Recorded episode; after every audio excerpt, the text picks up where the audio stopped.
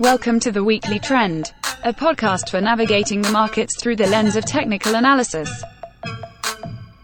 The Weekly Trend podcast is provided for educational purposes only and does not constitute any professional advice. Listeners should not act upon the information or content without first seeking advice from a registered financial planner. Welcome back to the Weekly Trend podcast. Today is November 17th, 2023. S&P sitting at 4531. My name is Ian McMillan and today is a solo mission. So we will try to get you in here and out quick with some highlights. Not a super exciting week in equity markets. Dave used last week, we talked about a thin market. Uh, staying with that analogy, I'd say we put on some weight this week. Stock's pretty flat Russell 2000 has had a couple big days of outperformance. So we'll see where that goes. Every time it has ended up on the ropes lately, it has come back swinging. So still a maybe a light at the end of the tunnel for small caps. Uh, and we'll get to a little bit of that later on.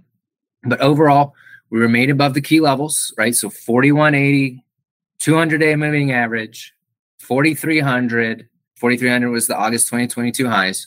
So as long as we're in there, upward sloping 200 day moving average, we've got to keep the big picture in, in check. It has been a nice recovery. Nice to see stocks go sideways this week so far.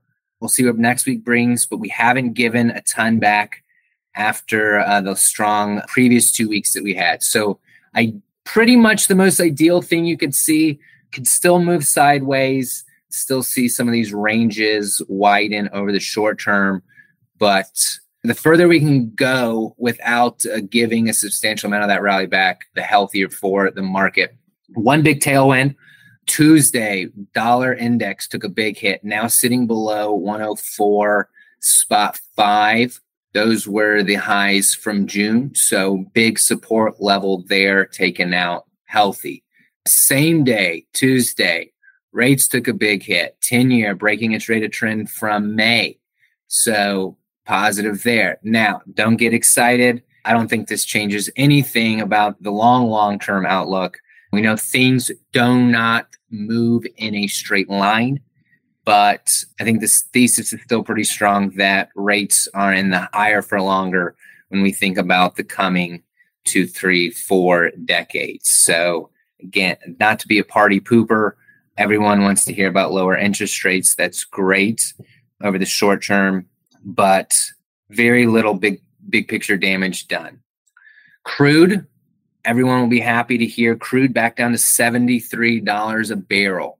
It's 25% off its highs from late September. We'll see how long that follows through to the gas stations. I think, as we all know, uh, at least those of us with non electric cars that it takes a little while for the drop in crude to show up at the pump.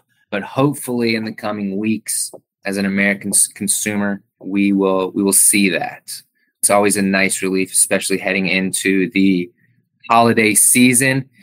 Does this turn into some type of oh, you know, this is a sign of weak global economic demand?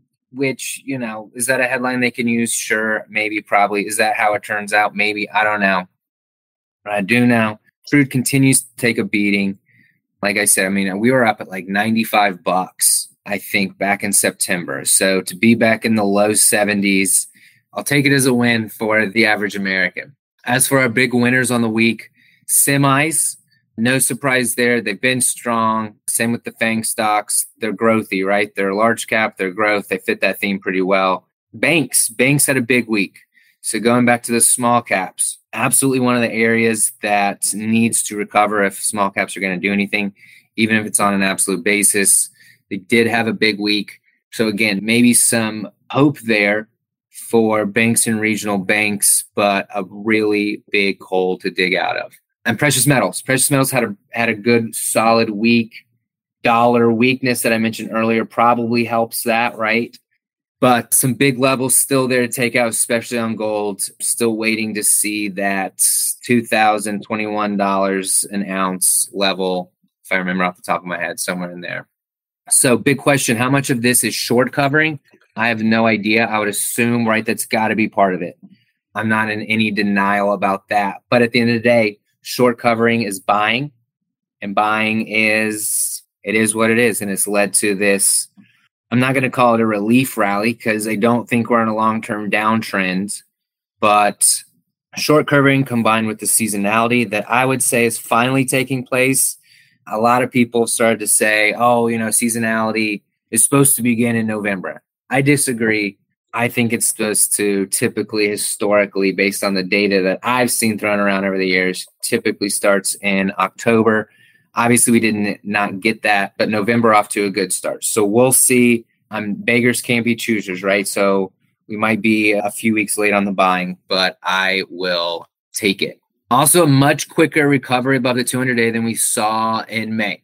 We had stocks dip below the S&P back in late March and then kind of take off. We get into that April, May consolidation around 4,100, and then we finally break higher, right? Everyone remembers that. So this time again, to end October and start November, we are below the 200 day, probably five, six, seven trading sessions, but a much stronger move this time. So a lot quicker, having to get him back invested a lot quicker. Again, in, in March, you kind of had some better, a better time frame. You had, you had some more time to ease in. Maybe that's been the short covering too. Maybe that's been a part of a lot of the short covering has led to the quickness of this rally. Who's to say? All I know is that it's happened very fast. It's happened in a pretty bullish manner. I think we've had some bright breadth thrusts, some price thrusts. Mark Ungewitter, I think, does some good week on price thrusts. I think he also got a good note that 50% of stocks in the I believe the S&P don't hold me to that, but I believe 50% of stocks in the S&P are back above the, their 200 day, which typically a pretty good intermediate to long term signal for the market. Russell, yes, had a couple good days this week. It continues to fight back when it is absolutely needed to. Still below a 200 day moving average. Hard rejection there yesterday, recovered some today. We will see but clearly, I mean, it's a huge line in the sand that we've we've got to clearly get over.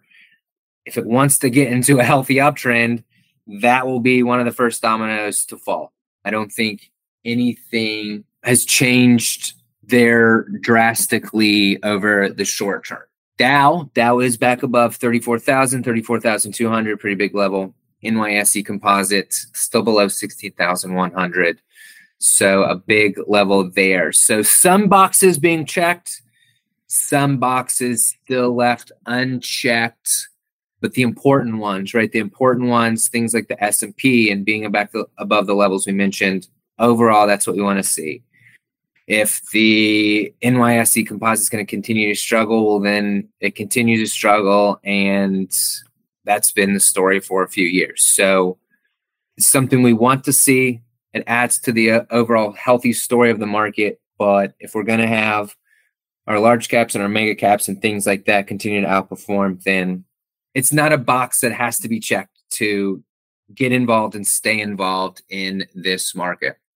Touching on the healthcare sector in particular, a good week out of medical devices, but nothing for pharma and biotech. Still almost zero bounce there energy, which has been a darling at certain times, certainly was Q1 2022, and has and it's had its good runs since then, even this year.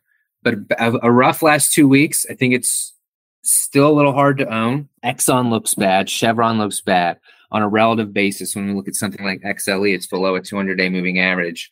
So a no go zone for energy stocks. Obviously, the the fall in crude prices not helping that and XLC and XLK, so communication services and tech, are the first sectors and the only two to new highs. No surprise there. They really still kind of, on a relative basis, they remain the only two areas you can swim around in. Maybe discretionary XLY go back and forth on. There's certainly some spots there, but being involved at a broad level, it's still a tech and communication services environment. So, not super sexy, not super fun, but like sitting at the Texas Hold'em table, I don't get to choose the cards that are dealt. So, we got to make the best of it. And until these trends change, it is what it is. So, again, tried to keep it short and sweet for you guys this week. That is all I've got. Wishing you all a very uh, happy weekend. And if we do not do a podcast next week on Friday, so always a little up in the air Thanksgiving week with people being out of the office, right? And recovery from all that turkey and good food on Thursday. Then I wish you all a very, very happy Thanksgiving. I hope you get to spend it with family and friends and loved ones. And remember what the season is all about being grateful for everything that we have. So, with that, I bid you farewell. Have a wonderful weekend.